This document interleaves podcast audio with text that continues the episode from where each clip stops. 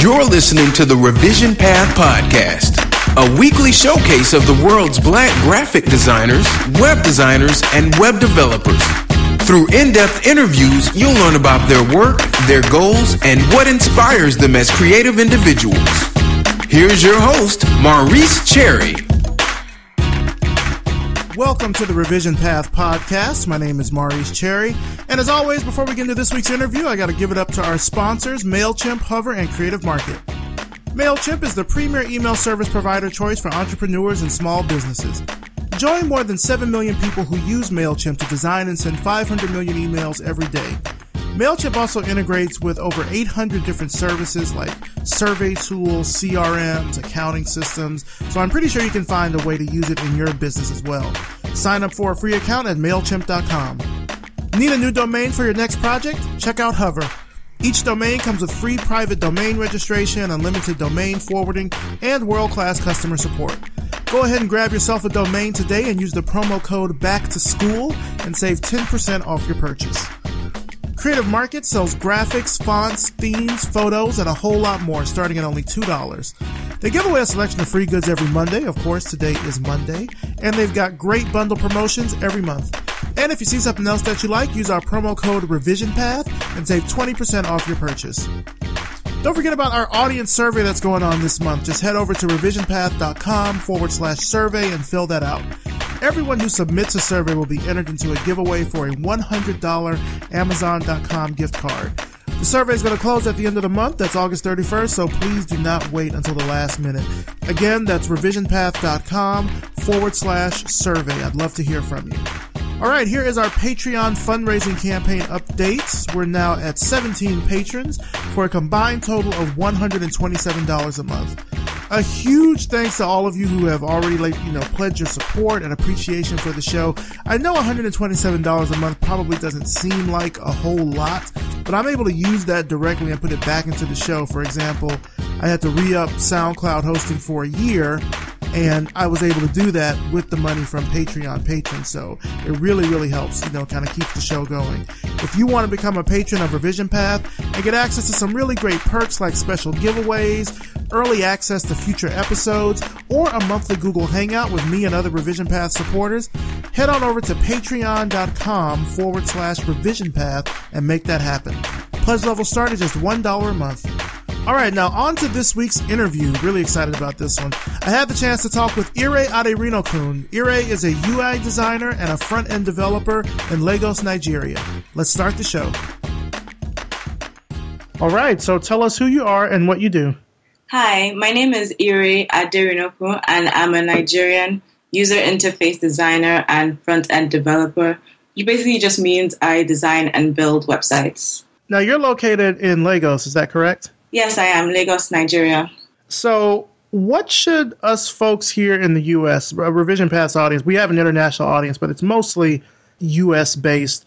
What should we know about the tech scene in Lagos? Well, basically, you should know that it's really coming up. It's really booming at the moment. Just a few years ago, there wasn't so much going on, but more recently, it's actually been a lot more things happening.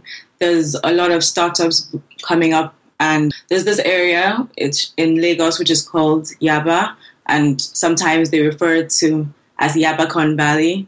It's kind of we call it Raz here, which means kind of uncool, but it's just funny at the same time. what do you think is contributing to that rise of, of a startup and tech activity in Lagos? I think partly it's also the fact that our internet connection and stuff is actually getting a lot better.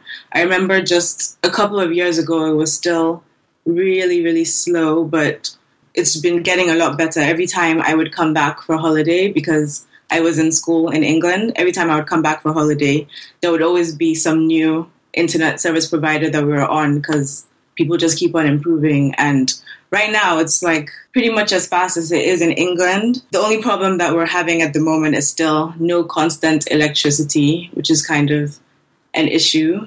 But there's been these new things called MiFi's that have kind of come up out of it. It's basically like a Wi Fi, but then it's mobile. So that's why it's called MiFi.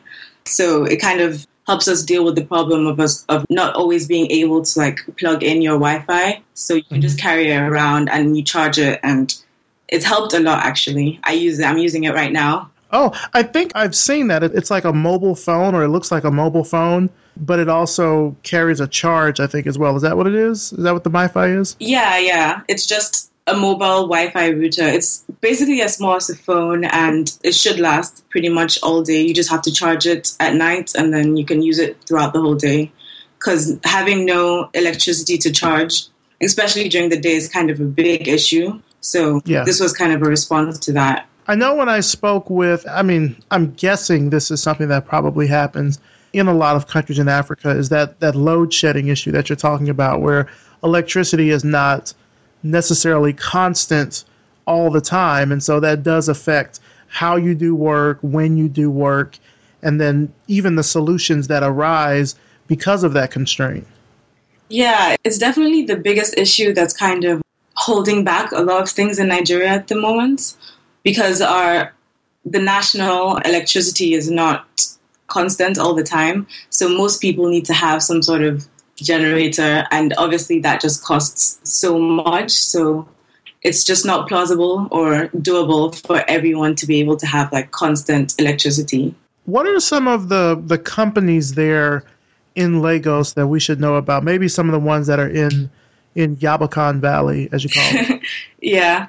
Um, there are quite a few. There's one I'm currently working with a small startup, and it's called ProStream. It's basically a digital media streaming platform as a service. So if you imagine, for example, companies who might put some of their videos on YouTube, but they could have their own platform for themselves. So we kind of provide that platform for people. So that's who I'm kind of working with at the moment, so part time. And there's this company called Tech Cabal, and they're the biggest tech blog in Nigeria, actually. So if you just go there, you can see all the stuff that's going on. There's this other startup, it's hotels.ng, and they basically just, it's kind of a database for hotels in Nigeria, as you would imagine from the domain name.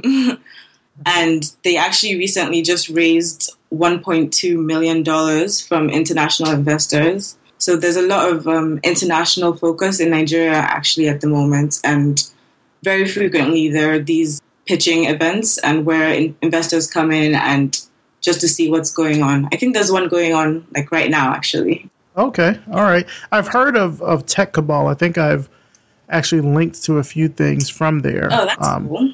And yeah, it does. They do a really good job of sort of detailing what the kind of the Nigerian tech scene is like, mostly in Lagos, but also throughout the country as well. Yeah talk to me about like what's a typical day for you. Uh, you say you're kind of working part time at ProStream, but you know, walk us through what's a day in your life like. I typically wake up around seven. Actually, have you ever heard of this thing called polyphasic sleeping? I have. I I actually practice that myself. Seriously? Yeah, yeah. Oh wow! because I tried to do it and I, am kind of failing at the moment. so, uh, how many hours do you sleep then? Oh my goodness. it varies. So, usually, like if we're talking at night, like I'd say between, if we're talking like midnight, between midnight and eight, I may sleep about four hours then, but then I also will take a nap at some point during the day, one or two naps, like maybe a two hour nap here two hour nap there. So uh, that's wow. it, it shifts based. Uh, honestly, it shifts a lot based on whatever projects I'm working on. So if I know I've got a ton of project work, that may change, and if I don't have that much project work, I may adopt a more regular sleeping pattern. So I find myself kind of going in and out between a regular sleep pattern and more polyphasic. That's cool because I just learned about it like a few weeks ago, and because I just got the idea in my head that I was just wasting so much time sleeping. So I was just like, how can I do this? And then I was just Googling and I came up with this polyphasic sleeping. So I was like, I have to try this. But I kept on falling asleep during the day. so I don't know. Do you have any tips for me on how I can actually force myself to stay awake? Oh wow! So I don't know about well, I guess forcing yourself to stay awake. I mean, there's always stuff like caffeine pills. I think that helps, but the problem with that is they can be expensive and you can end up getting addicted if you take too many of them. Yeah. I don't really use them. I drink a lot of tea that has caffeine in it, so that helps. Yeah, Trying to I think love what else. tea as well. And I, I time shift a lot of stuff. So, like, I time shift, I'd say 90% of my emails are time shifted, meaning that I use uh, Mozilla Thunderbird for my email. Okay. And so there's a plugin that's called Send Later. So, what you can do is just type up responses to emails and then have them send out at some time in the future. Now, granted, you still have to keep your email client up in order to do that, but that's how I tend to, I guess, time shift a lot of stuff. Uh-huh. You know, I time shift blog posts and podcasts and Yeah. all my social media updates and things. So that way, when I'm sleeping, I'm still, you know, quote unquote, working, Yeah. but I don't feel, I mean, not that I should feel guilty. I mean, we all have to sleep, but I don't feel guilty if I take a nap in the middle of the day. I've still gotten some stuff done. I've still moved the needle forward on a few projects and things. That's cool. So, well, since my whole polyphasic sleeping thing hasn't been working out, I would typically wake up around seven and sometimes try and do some sort of exercise. Sometimes I just get straight into doing some work, especially if I'm working from home, or I would go to the office. And when I'm working from home, sometimes I, I mean, I like to take lots of breaks. So I watch TV, maybe take a nap, or just do different things. And I also sometimes go to this little restaurant slash cafe slash art gallery, and it's quite nice to just go there to work. And I know a few people who go there quite frequently, so it's quite nice to kind of get out of the house and work in a place that's not necessarily an office or my house. It's just kind of a relaxing area. hmm And I typically try to keep the evenings free so I can do some socializing. Uh, Lagos is actually really active at night. I think. I mean, it's really kind of a party party city. Everyone really loves going out to bars and clubs and stuff. So it really comes alive at night. So there's always something to do. That sounds like Atlanta. Atlanta's like that too. It's very much a, uh, Yeah. an entertainment party city at night. Yeah. Well, I'd say at night until about like 2 a.m. and then stuff starts closing down. But for the most part, it is very much an entertainment city. Yeah, the problem with Lagos, I don't know why, but it's things tend to start so much later. Like even if on a Friday night going to the club at one is actually seen as early. Wow. yeah, and people like to stay till like six in the morning, especially like Friday, Saturday nights. Mm-hmm. So it's, it gets quite crazy, but That's hardcore. yeah, yeah. I don't know if I'm even that hardcore, but I I try and keep up because all my friends are like staying out from to like six, and then I guess they'll sleep most of the day. But yeah, Well, I'd imagine if you're clubbing till 6 a.m., that kind of helps with that polyphasic sleep. yeah. So you have a website that's called Bits of Code, and that's actually where I first found out about you. So tell me about that site, how you sort of got started with it and everything. Okay, well, Bits of Code is just a blog where I kind of explain web development things.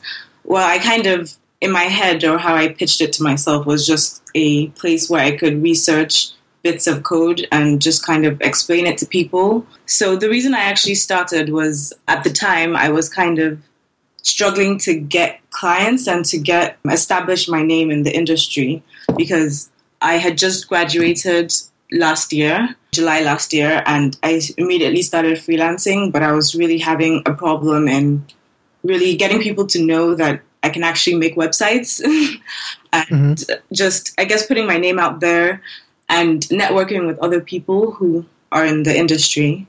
So I was just kind of thinking for myself, maybe I should start a blog, but a lot of things that actually stopped me from doing that was thinking that I couldn't, like, why could I actually start a blog? Because, I mean, I'm only self taught, right? So I didn't think that I could teach other people.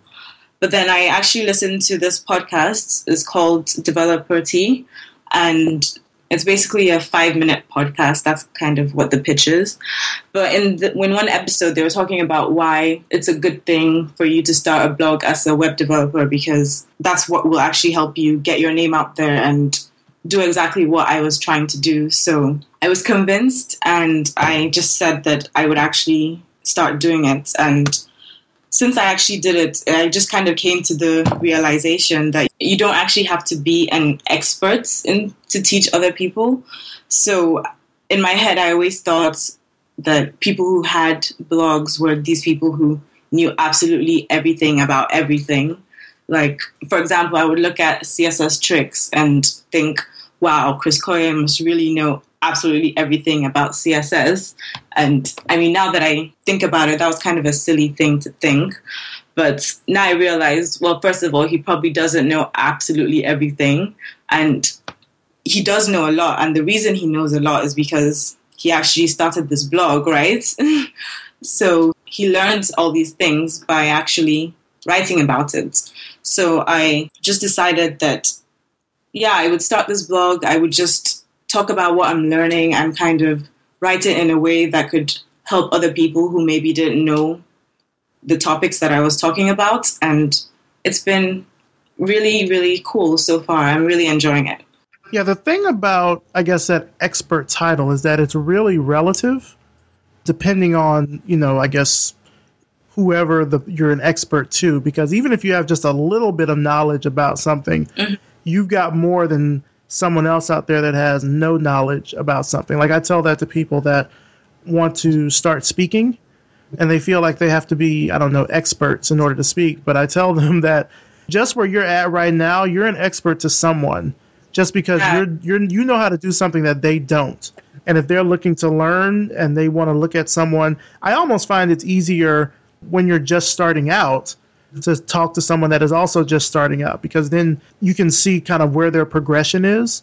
Whereas if you talk to the people that are like these super experts, it can be hard for them to kind of, I guess, come down to that level, so to speak, to where you're just starting out, if that makes sense. Yeah, I completely understand. Like, for example, I was recently trying to learn how to to code in Angular JS, and I'm learning about Firebase as well. So what I did was I just went on YouTube and just typed in Angular JS Firebase, and then this guy who had created a little playlist where he he built this little app. It was a Reddit clone, but a very very simple one, and he basically just showed his process and exactly how he built everything.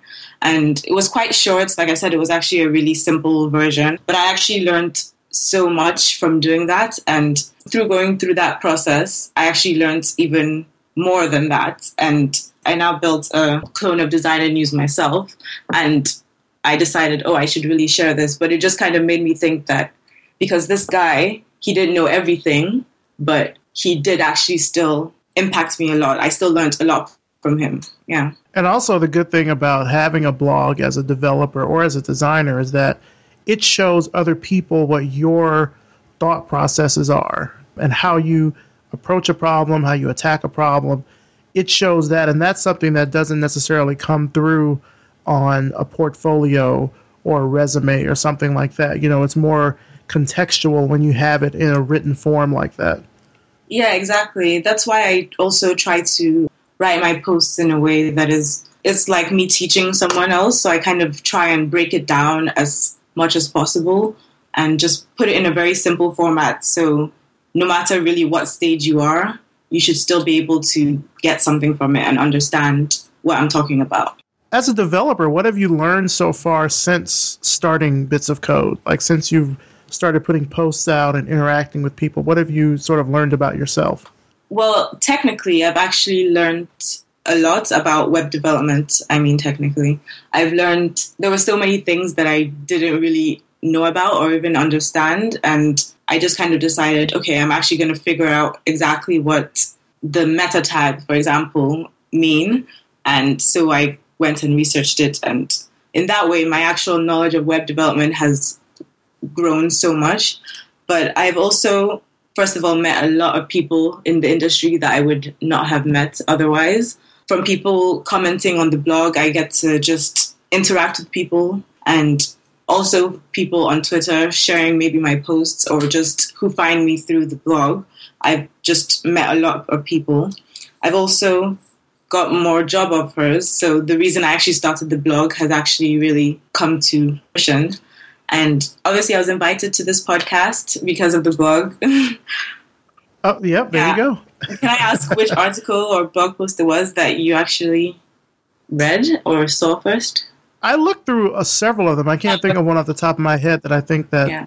that stood out to me the most. But I mean, I looked through several because what I end up seeing, because I do look at a lot of blogs and things like that, is, and this is just completely honest, I rarely see that kind of a deep sort of tech dive as far as development yeah. from a black woman on a blog. I rarely see that. So I think just the fact that I saw that you were really kind of trying to break down and analyze a bunch of different topics across a number of different posts is what really spoke to me like, oh, this is someone I would love to talk to and sort of get her perspective on being a developer and things like that. Oh, thank you. One other thing that I actually learned was that I do actually know more than I thought I did because one of my first articles that actually got kind of popular was about CSS font sizes and when I was writing it I kind of felt like well, I should already know this, right? I should already know all the stuff that I'm researching. So I kind of felt like everyone else knows this, and I'm the only one who actually doesn't know what it is that I was writing about. But then I wrote the blog post and I posted it on Designer News, and it got really popular. And so many people were saying, oh, that they actually got value from what I wrote. And that was actually really surprising for me. And that kind of made me realize that I do actually know something. I think I saw that post. It was either on Designer News or on CSS Tricks. It might have been one of the two. Yeah. About the CSS font sizes. Uh, yeah, I think it was actually shared on CSS Tricks, which was a really, really huge deal for me. yeah, because that's, I mean, that's a, a huge blog. Like I said. Chris Coyier is doing a lot of great stuff with that. Yeah, so I just kind of, it just really did make me realize that I should still try and share things because there are people who were like me what a week before I actually wrote the blog post. So there's always going to be someone who would actually get value from what I'm writing. So that's what I always try and tell people that they should. There's always someone that they can teach things, especially things that they're just learning. Because I try to think of it like, yeah, I'm writing my blog for myself a month ago. So a month ago, I didn't know all of these things, but I started researching them. And so now I'm writing them for someone who is in my position a month ago. So, how did you first sort of get involved with web development? Because as I was looking back through your bio and looked at your LinkedIn profile, I saw that you've got degrees in both law and psychology, and now you're working as a developer. What sort of made that that switch for you? Yeah, it's a. I mean, everyone always asks me this when I say, "Oh, I studied law and psychology, but I'm a web developer." They're always just like, what? Do I just like collecting degrees for no reason? But I guess it's kind of a long story. Basically, I just started web development kind of as a hobby when I was about maybe 12 or 13. I used to play this game which is called Neopets. It's just a it's like an online virtual world and it has just a lot of different components. So I wanted to create sort of like a fan site for it. So I created some graphics that people could now use in the game. And so, and I also created a site to host all these graphics as well. So that was kind of like the first site that I ever built. Actually, I think a lot of people who are now web developers used to play this game because I read an interview that you did with Nicole Dominguez. I think that's how you say her name. And she also mentioned yeah. that she she did the same thing. So I thought that was kind of funny. yeah. So that's kind of where the interest started. And I was doing it on and off for years after that, just kind of as a hobby. I would do some graphics for my friends. I built a really bad website for my friend like years and years ago. And so I, at that point, I didn't really think of it as a career.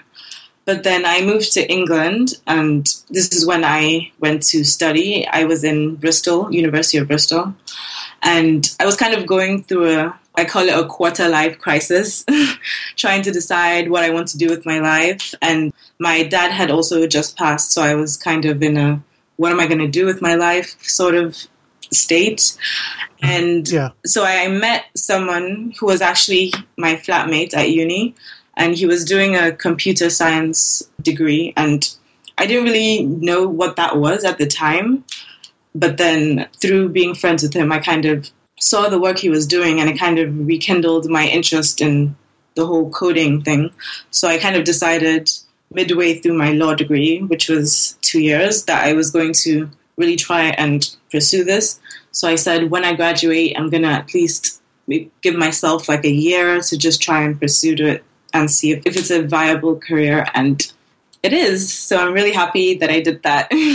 And so then after you graduated, you just decided you would move back to Lagos. Yes, I was living in England for about seven or eight years. So I graduated last year and then I just moved back about a month ago. I was still in England for a few months, but okay. now I'm moved back full time. Has Lagos changed since you've moved? Like, do you feel different now that you've kind of went off for so long and come back? Yes and no. I mean, I would always come back every year because my family is still here. My whole family is still here. I still have a lot of friends here. I went to secondary school here as well, so I still a lot of my friends that were in that secondary school are still here as well. So I never really felt like I completely left. But every time I would come back for summer holiday or Christmas holiday, there was always something new that has happened. There was always some new restaurant or some new club or something.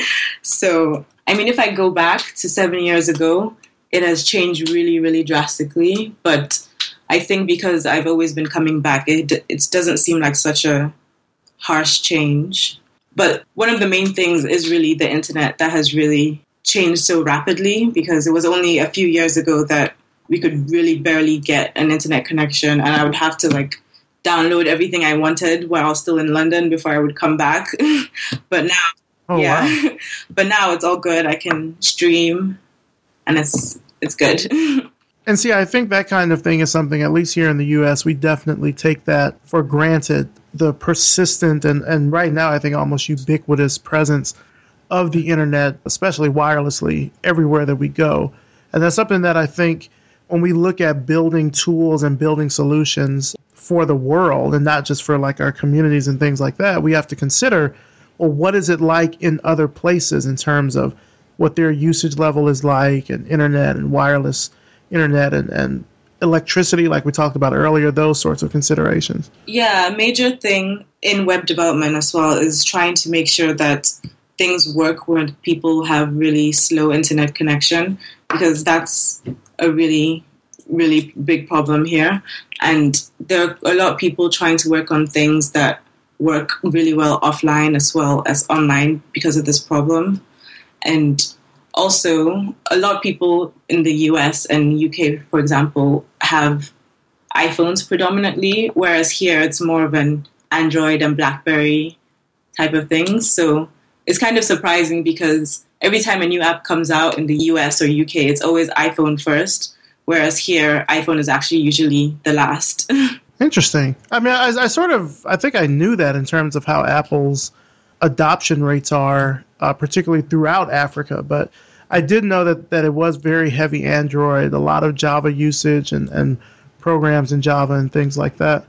Android has really kind of made a lot of headway in that respect. Yeah it is. I think a lot of people do like the variety that Android allows you to have. So not everyone wants to have the exact same phone, and also because it ranges in the price as well, you can get really good Android phones for a lot cheaper than you could get an iPhone, which is a big issue, of course. Yeah. yeah. Do you find that you use any of that sort of psychology or law knowledge or, or things like that in your tech work? Like, does it cross over in some way? Um, I would say, in a way, for psychology, it's more just being able to understand other people more and being able to sort of put myself in another person's shoes to kind of understand their perspective. For law, I think the main thing that law really taught me was how to read lots of boring stuff. read really long and tedious things. That helps as a programmer. Yeah, it does because sometimes, I mean, reading documentation can be really dull. But I mean, after you've read some really boring case studies, it can get those kind of things are nothing compared to that, especially in the UK because I studying law in the UK. I'm not exactly sure how it is in the US, but in the UK, the judges tend to write really, really long judgments, even if they're not even agreeing with each other. They just, or even if they are agreeing with each other, each judge still feels the need to write their own like 10 page reason, even though it's all the same thing. So that's taught me how to read. yeah, here in the US, that's mostly what journalists do. They write these long, needlessly rambling think pieces and things like that. Uh, I can't really speak on law because I don't work in or with the law, but I certainly see enough journalism that reflects that same kind of thing. What advice would you give to somebody that wants to follow in your footsteps, that wants to do what you've done? What I would say is that you should have more confidence in yourself and your abilities. All you have to do is just look at where you were a year ago or even a week ago, and you can see that you've actually achieved something, and you shouldn't feel like you're not good enough to maybe start a blog or do web development. You should just I think web development is a really open industry and it's very accepting to people who are beginners. And so you should just go for it. Don't feel like you're not good enough because there's always someone who you can help. Have you had anyone that's helped you along the way? Any mentors or anything like that? I wouldn't say I've had any mentors, any people in particular. But what I would say, as people in general who actually have inspired me a lot, are just people who make their work and the projects that they do open source. I mean, because I'm sort of self taught, I'm really aware that I would never have gotten this far or where I am without other people who have maybe given away their code for free or started blogs teaching other people. So that's kind of also why I wanted to start my blog because so many people have helped me. I feel like I should try and get back as well. But just people who make their work open source and try and help other people because I feel like that's how we have gotten so far as in general in the industry, people making things open and just so other people who are who might be better can build up on it and make something even better. What would you say is something important that you know now that you didn't learn when you were in school? And it doesn't necessarily have to be about technology, it can be, you know, something about yourself. I think learning how to deal with people, because school doesn't really teach you how to deal with the people you're in a professional relationship with. So maybe how to handle mm-hmm. clients and things like that. That's one thing that I wish I had had more help in because I'm quite a shy person. So whenever I have conflicts with clients, it was always a big issue. But I think I've learned how to deal with it more. And that's something that it would have been good to get some help with along the way. Yeah, dealing with clients can be it's a fine line to walk i found when you're doing that because of course you want to be the expert. You want to let them know what it is but then in the same vein you don't want to come off as too i guess domineering in that way because of course the client wants what they want and and as the developer you want to tell them what they should do but it's a it's a tightrope walk and i really found that it just kind of helps with experience. Like the more that you talk to clients the better you get at it. But yeah i think you know that sort of thing always is something that we're all working on. Because we may think we have it down pat and then someone will throw something happens and it throws us for a loop and it's like oh i don't know how i should respond to what they're asking. So i know exactly what you mean. Yeah it's particularly difficult with design work because it's so subjective and the client, I mean, I've had some clients that do have really bad taste, but they, but they just, they feel like what they, their own aesthetic is what the website should be like. And it's quite difficult being able to just try and let them understand that it might not be the best for them. I always try to explain to them that even though the client is the one hiring me, that really I'm working for the people who are using their site, not necessarily them. So I need to put the user's interest above maybe like the personal design aesthetic of the client. as well. right.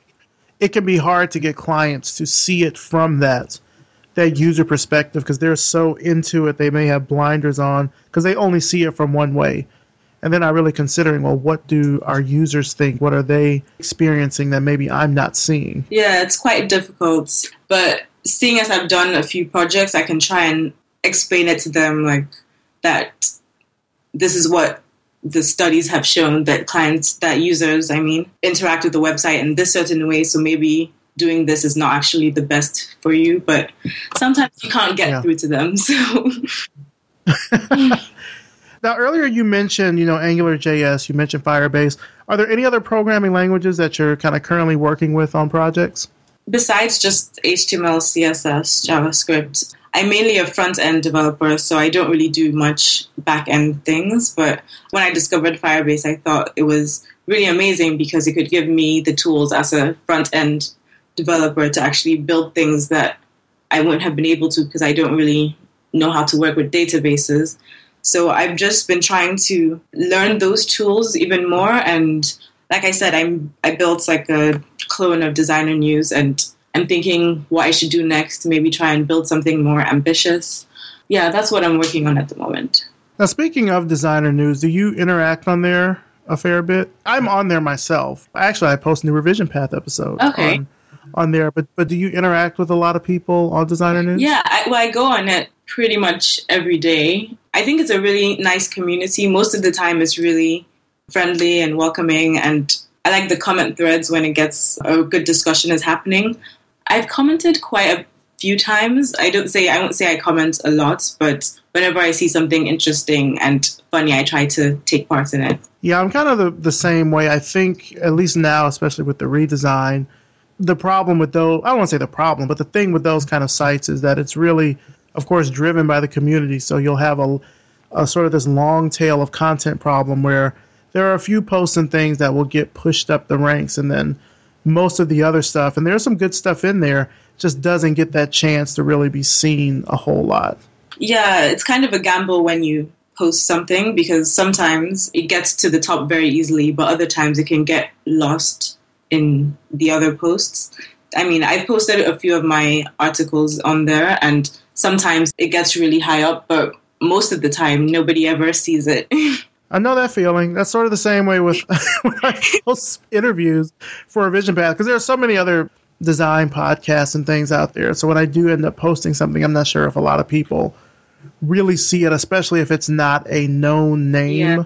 in the industry. So people may not even pay attention to it. So yeah, it, it can be a gamble in that way. Yeah, I try to post on Reddit sometimes because generally I think it's somehow less crowded in terms of the people that are posting things. So if it's something that's actually an article that's actually valuable, then it does actually get voted up. But yeah, I've been around on the web a while. I have never gotten into Reddit. Really? I've never gotten, and I, I, mean, not for for lack of trying. Well, I guess maybe a little bit, but I guess I've never really, you know, I've never interacted with it. Is it is it similar to Designer News, where like you post something and then people voted up or down, that kind of thing? Yeah, I mean, well, Designer News is, I guess, a copy of Reddit. it's because of the design, though, isn't it? It's kind of a real, it's a real barrier for people, and it was a real barrier for yeah. myself as well until I I actually mainly use like an app on my iPad most of the time because it's really horrible to look at. I should try to get into it because I know that there are a. I mean, the thing with Reddit is that there's so many different threads for like anything you can think of, yeah. there's probably a Reddit page or forum. I don't know what the terminology is, but there's probably something on Reddit about it. Yeah, it's called a uh, but yeah, I never really got into it. Yeah, there are many different ones. There are lots of really interesting ones besides web design ones. I think the one of the really popular ones related to web is the subreddit is web underscore design, and that one I think has kind of the most users for in this industry anyway. But outside tech, they have like lots of different ones. One that's really funny is um, Today I Learned, and people just mm-hmm. post mm-hmm. just funny things that they learned today, and you can get just get really weird things. Another really good one is Ask Reddit. So people just ask the question and lots of people respond. And then because of the whole voting up and down things, you just, the funniest things just come to the top. It's really entertaining. I will recommend Ask Reddit, definitely. Okay, on your recommendation, I'm going to check it out. I'm going to check Reddit out. Okay. if you weren't doing this, if you weren't being a developer and working with the startup that you mentioned, ProStream, what do you think you would be doing? Would you be a psychologist? Would you be a lawyer, since those are things that you studied? I think I would probably be a lawyer. As much as I say it was really boring reading all the case studies, I did actually enjoy it, and I, I found it really interesting. Just just because I kind of enjoy fi- understanding the way things work. So I really found it interesting understanding how the legal system worked. And I think I would probably have continued doing that. I was considering doing law school. If I was going to be a lawyer in Nigeria, because I had studied abroad, I would have to do another year of law school in Nigeria.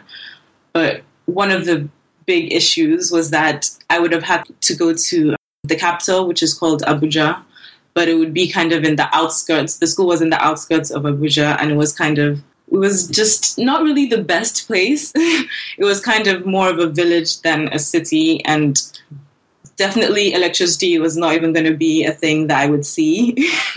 so yeah. What would be your dream project? Like either you made it yourself or it's a project that you would work on. What would be your dream project?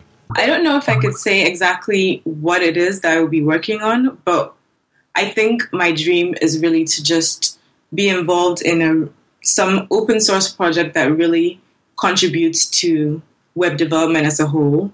Just build some sort of maybe a tool or something that really does help other people, empowers other people to actually get into web development and or just development in general to just build great things because I think it's a really fun industry to be in, and I think it's really valuable and it's the way the world is going. So I think the more people who are able to do this, it will just make the world a better place because the more people, the more the more likely that we're going to get something very valuable out of.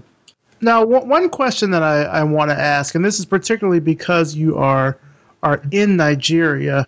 I know here in the U.S. there's this huge ongoing sometimes rambling discussion as it relates to diversity in technology, and that's with how many people of color are working at tech companies and, and tech firms and starting businesses yeah. and things like that.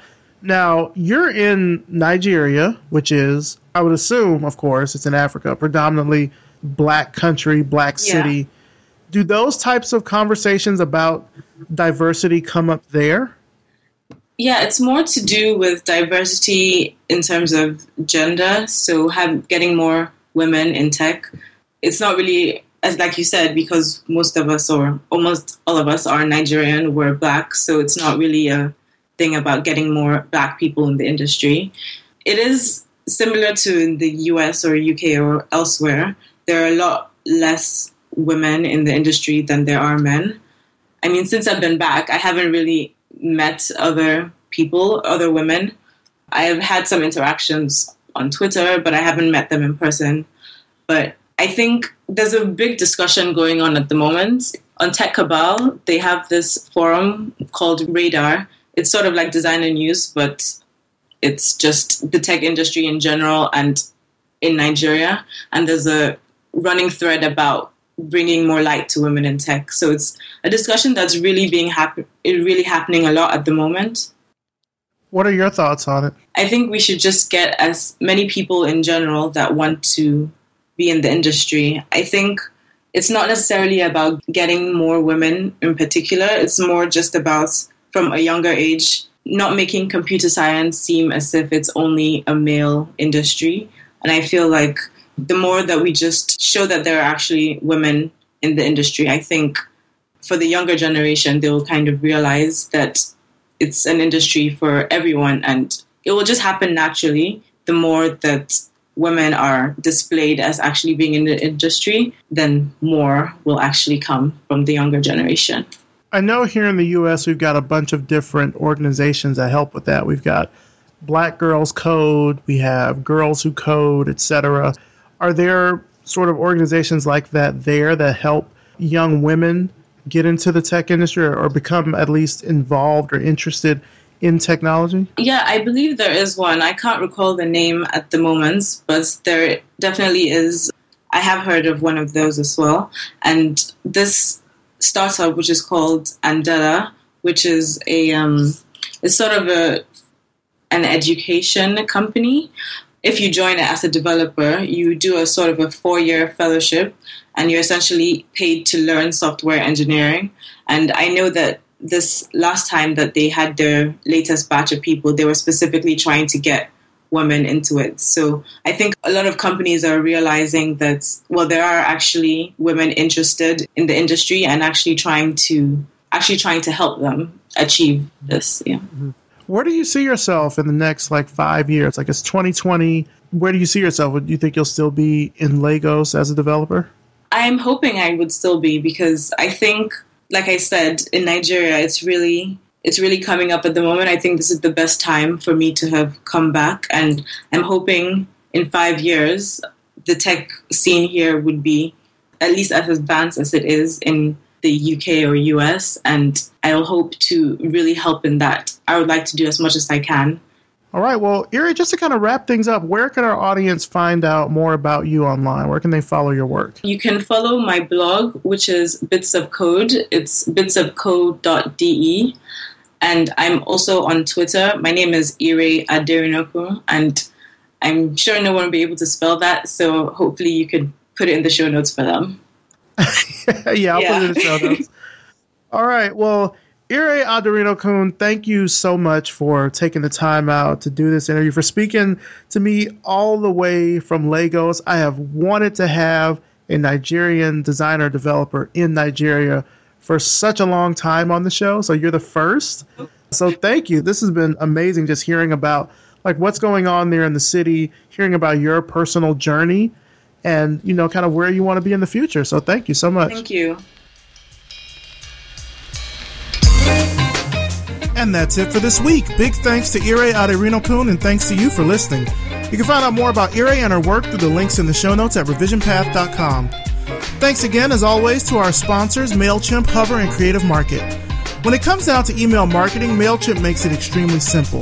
They have great reporting and autoresponder features, and you can send 12,000 emails to 2,000 subscribers for free. No contracts and no credit card required. Check them out at MailChimp.com. Hover is the best way to buy and manage domain names, and they give you exactly what you need to get the job done. Get yourself a new domain today or transfer your current domains to Hover and save 10% off your purchase by using the promo code BACK to SCHOOL at checkout. And lastly, there's Creative Market, which is a marketplace that sells beautiful, ready to use design content from thousands of independent creators from around the globe. Head over to creativemarket.com, pick up those six free goods that are available for free every Monday. And if you see something else that you like, use our discount code RevisionPath and save 20% off your purchase.